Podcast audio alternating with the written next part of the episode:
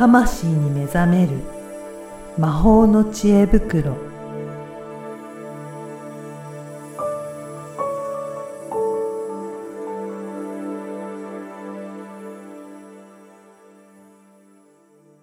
こんにちは、小ラボの岡田です。こんにちは。リアルスピリチュアリスト橋本由美です。ゆみさん、今回もよろしくお願いしますよ。ろしくお願いします。今回はなんとゲストが来ていらっしゃいますので、まずはご紹介したいと思います。えー橋本大和さんです。よろしくお願いします。どうもよろしくお願いします。研修講師をしてます。橋本です。お願いします。お願いします。ね、ゆみさん、今回ね、橋本大和さんゲストですけど、大和さんとはどういった、あれですかね、つながりでというか、なんかそのあたりから教えていただけますか？ああ、同じご縁というかね橋本そうね。そうです、ハーシーズとして今日は。発信。えっとですね、えー大和さんとはちょっともうきっかけは思い出せないんですけど、うんあの漫画がね、うん大和さん大好きっていうところで、で、あの、もともとウェブのデザイナーさんもされてたんでしたっけね？うん。ああ、そうそう。よく覚えてますね。なんか私ももともとデザイナーで漫画好きでうんなんか共通点ありますねうんうんっていうので今度お話ししましょうよってお話ししたところですようんね。うんそうですね。同じ最初多分橋本っていうところがあったと思うんですけど、それこそ岡田さんの多分、えっと、ポッドキャストのランチ会ですかね。うんで、お隣にうんそうなったのが最初だと思います。そこから結構本当意気投合して、うんあの、一緒に番組を、岡田さんの番組出させていただいたりとか、そうですよね。はい。そんなご縁ですね。ありがとうございます。ね。えー今日は、あの、ユミさん、どんなことを聞いてみたいですかね。はい。あの、大和さんのね、番組が、あの、ヒーローをテーマにした、うんこう、子供が憧れる大人になるっていうね、そういうコンセプトが終わりだったのを思い出しまして、はい。で私の、こう、クライアントさんで、あの、これから事業をするんだけれども、なんかモデルがいなくて、うん憧れの人もいないし、うんメンターもいない。どうしようみたいな。相談をね、前受けたことがあったんですよ。で、まあ、結構これって意識してないと、こう浮かばないなと思って、う。うんん。うん。やっぱりその人それぞれ憧れとかヒーローとか、こうなりたい像っていうのは人それぞれだと思うんですけど、まあ、これからの時代、あの、そういう自分がどうありたいかってすごく大切になってくるので、なんかそこら辺について、ううんん、まあ憧れなのかメンターなのか尊敬なのか、ヒーローなのか、うんうん。うん、ちょっとその大和さんにもお話聞いてみたいなと思ったんです。ね。山本さん、ね、週刊ヒーロースクールっていうポッドキャスト番組もされていらっしゃいますけど、こういったお大人がそういった子供に憧れるようなっていうところはうんテーマにされてますが、山本さん自身はなんかそそういう、こういう人に憧れるとか、目標にしてるとか、そういうのってあるんですか？そうですね。実は、あの、僕は実社会の中で憧れる人っていうのは多分少ない方だと思うんですよね。はいこう、こういう人に憧れるみたいな、こういう、将来こうなりたいみたいな人はあんまりいなかったんですよ。うん。あの、生意気なんですけどね。尊敬できるっていう存在があんまりいなかったというか、はい。唯一アインシュタインです。ええアインシュタイン。いるじゃない。そう、そうなんですよ。そこもね、ちょっと物理とこうスピリチュアルで接点を感じるんですけど、そう、あの人が時間の観念をこう覆したじゃないですか。はい。うん。一般の人が、これ、今のこの時間は向こうの時間と同じって思っている、その一般常識を覆したっていう、うん。まあ、発想に憧れたっていう感じですね。へえ。そう。でも本当それぐらいだったんですよ。おうん。なので、まあそんなに自分はこういう人になりたいとか、あのメンターみたいなところっていうのはいない中で、まあ今、岡田さんからも紹介いただいたんですけれども、あの、子供の時って憧れのヒーローとか、このキャラクターかっこいいな、みたいな漫画の、こうね、キャラクターとかいたと。うん。で、なんか、それって、じゃあそういう大人って今世の中にこういるのかなって思った時に、あの、あんまりいないし、うん。自分自身がそうなれてない。じゃあそうなりたいな、みたいに思って漫画の中とかにこう探してみると、うん。僕の場合は結構いるんですよね。例えば有名どころだと、えっと、ワンピースの中で言うと、実はサンジ、料理長のサンジ君。おうなんか雰囲気似てますね。本当？嬉しい。本当？そうなんですよ。あ、そう、そうなん、そうなんじゃないそうなってたら嬉しいなと思うんですけど、あとは、なんだろうな。ちょっと、漫画じゃないんですけど、まあ、仮面ライダーとか、うんあの、ゴレンジャーものってずっと昔からあるじゃないですか。はい。後から出てくる、ブラックとか、ああ。グリーンとかかっこ。いいやつじゃん。そうそうそうそうそう。あの、最初はいない。最初にそうそうそうそうそう。ちょっとああいう主人公よりも後から出てくるキャラに憧れる傾向があるんですよね。うんちょっと悪者で出てきたんだけど正義に変わっちゃったりするそうやなんでつですす。よね。そうなんです。さすがユミさん。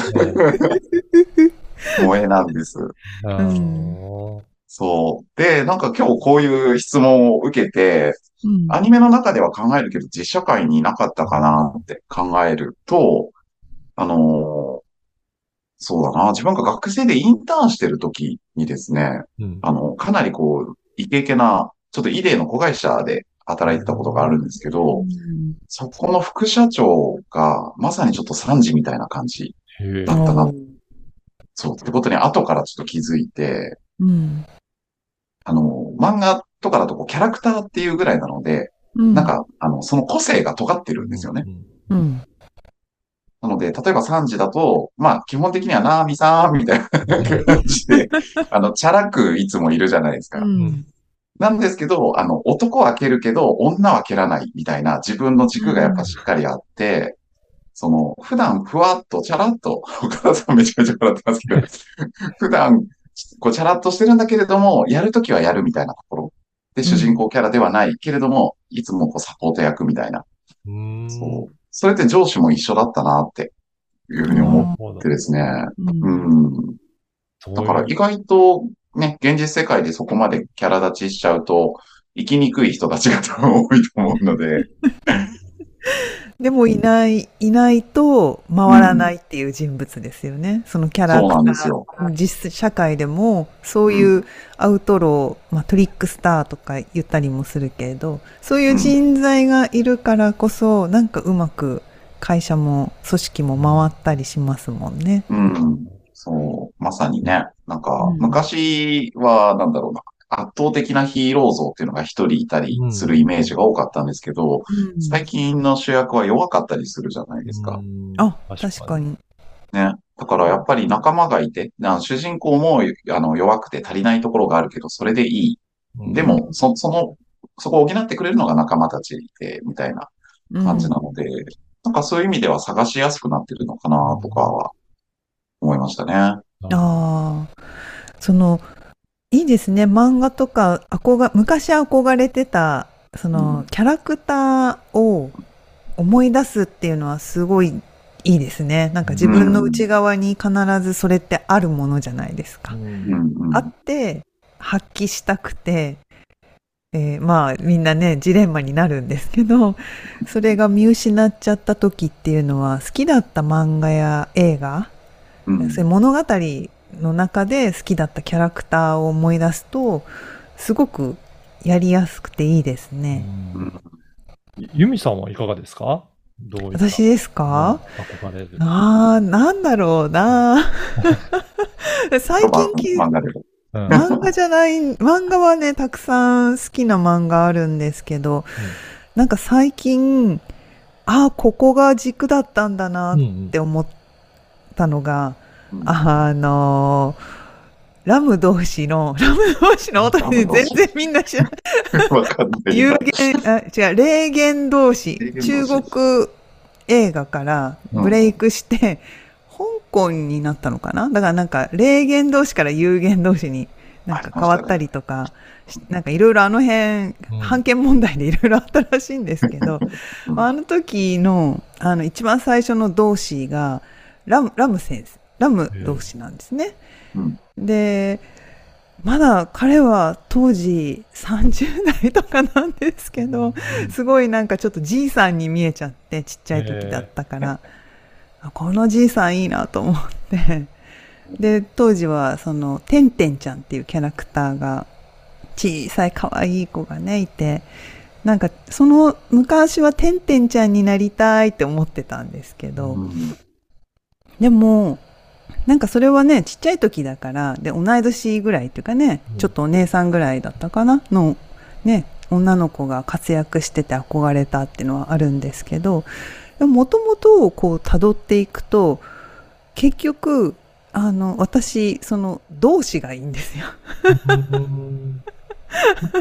ちょっと先生的なポジションなんですかね。もうそあの先生じゃないんですよ。そのやっぱりなんかね、その仏教、あの日本日本っていろんな宗教があの輸入されている文化なので、これって一つないんですよね、うん日本って。で、えっと、もともとが、あの、祖母が、祖母、祖母がね、戦争時代の人なので、教育は儒教だったんですよ。うちの教育的指導が。で、まあ、儒、えっ、と、儒教も道教も仏教も中国の、うん、まあ、宗教というかね、こう重んじられていて、で、歴史の中でいろいろカスタマイズされて、うん。こう、で、日本にはいいとこ取りで入ってきて、うん。先祖を敬うっていうのは、これは儒教から来てたりもするし、ね、あの、ナムナムするのは、あの仏教からね、うん。来てたりもして、まあ、なんかそういういろんなものが混ざってる中で、こう、いろいろ惹かれるものをこう精査していくと、やっぱりなんかね、道教なんだなっていうところに行き着いたんですよね。ダオイストの方ですね。タオってやつですね。青なんですか？タオ。でまあまあ、それだけに行くとちょっと危ないんですけど、あの、なんかその自分との親和性っていうかがあるのが、別に宗教、宗教画とかが好きだから、天使とかも好きだし、天使とも親和性もあるし、うん、なんかその西西洋的なものも、うん、自分の中ではあるんですけどそのさっき言った流れの中で昔は誰に憧れてたみたいな話いくと、もうそのラム同士だなっていう。なるほど。ね。まあマニアックすぎてね誰もピンとこないっていう あのキョンシー倒してたおっちゃんですよ黄色いひげ、ひげ、ひげ生えてました？じゃあのねひげのひげはちょっと生えてたかなそんなに。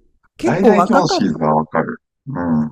今日、すごいわ、あでもね、あれ、ひその紐解いていくと、結局、やっぱり根底に、これちょっと自分の話にしかなんないんですけど、うん私のその根底に求めてるところに、こう深いところでつながっていて、うん。う。うんん、実はあれもファンタジーで書かれてるけど、やっぱ元があるわけなんですよ。うん。で大元の部分っていうのが、まあ、これはちょっともう、ポッドキャストでは言えない話にだんだんなってくるので、お察しいただいて、その奥の方に行くと、あの、全部が、今やってる私のこととか、いろんな思想とか、よか、いいなって、今まで読んできた本とかでいいなと思ってきたのが、全部そこにこう、うつながっていくっていうような、まあそういうね、流れがあってですね。まあ、それで今チョイスしてみました。うん、なるほど。ね。それが深いですね。ユミさんワールドですね。そうなんですねすみません、ワールドで。いや、もともとのこのね、あの、ユミさんの、えーところからあった質問のところで、憧れの人がいませんっていうふうなところが質問あったみたいなんですけど、これはどうか、ユミさんとしてはどうお答えするっていうか、どう感じますか？ああ、でもその、憧れるものっていうのは必ず自分の中にあって、まだ出てきてない部分なので、はい。うーんと、そう、山本さんが言ってくれたみたいに、過去好きだった映画とか漫画、アニメから、このキャラクターがすっごい良かったっっていうのを掘り下げると、うん。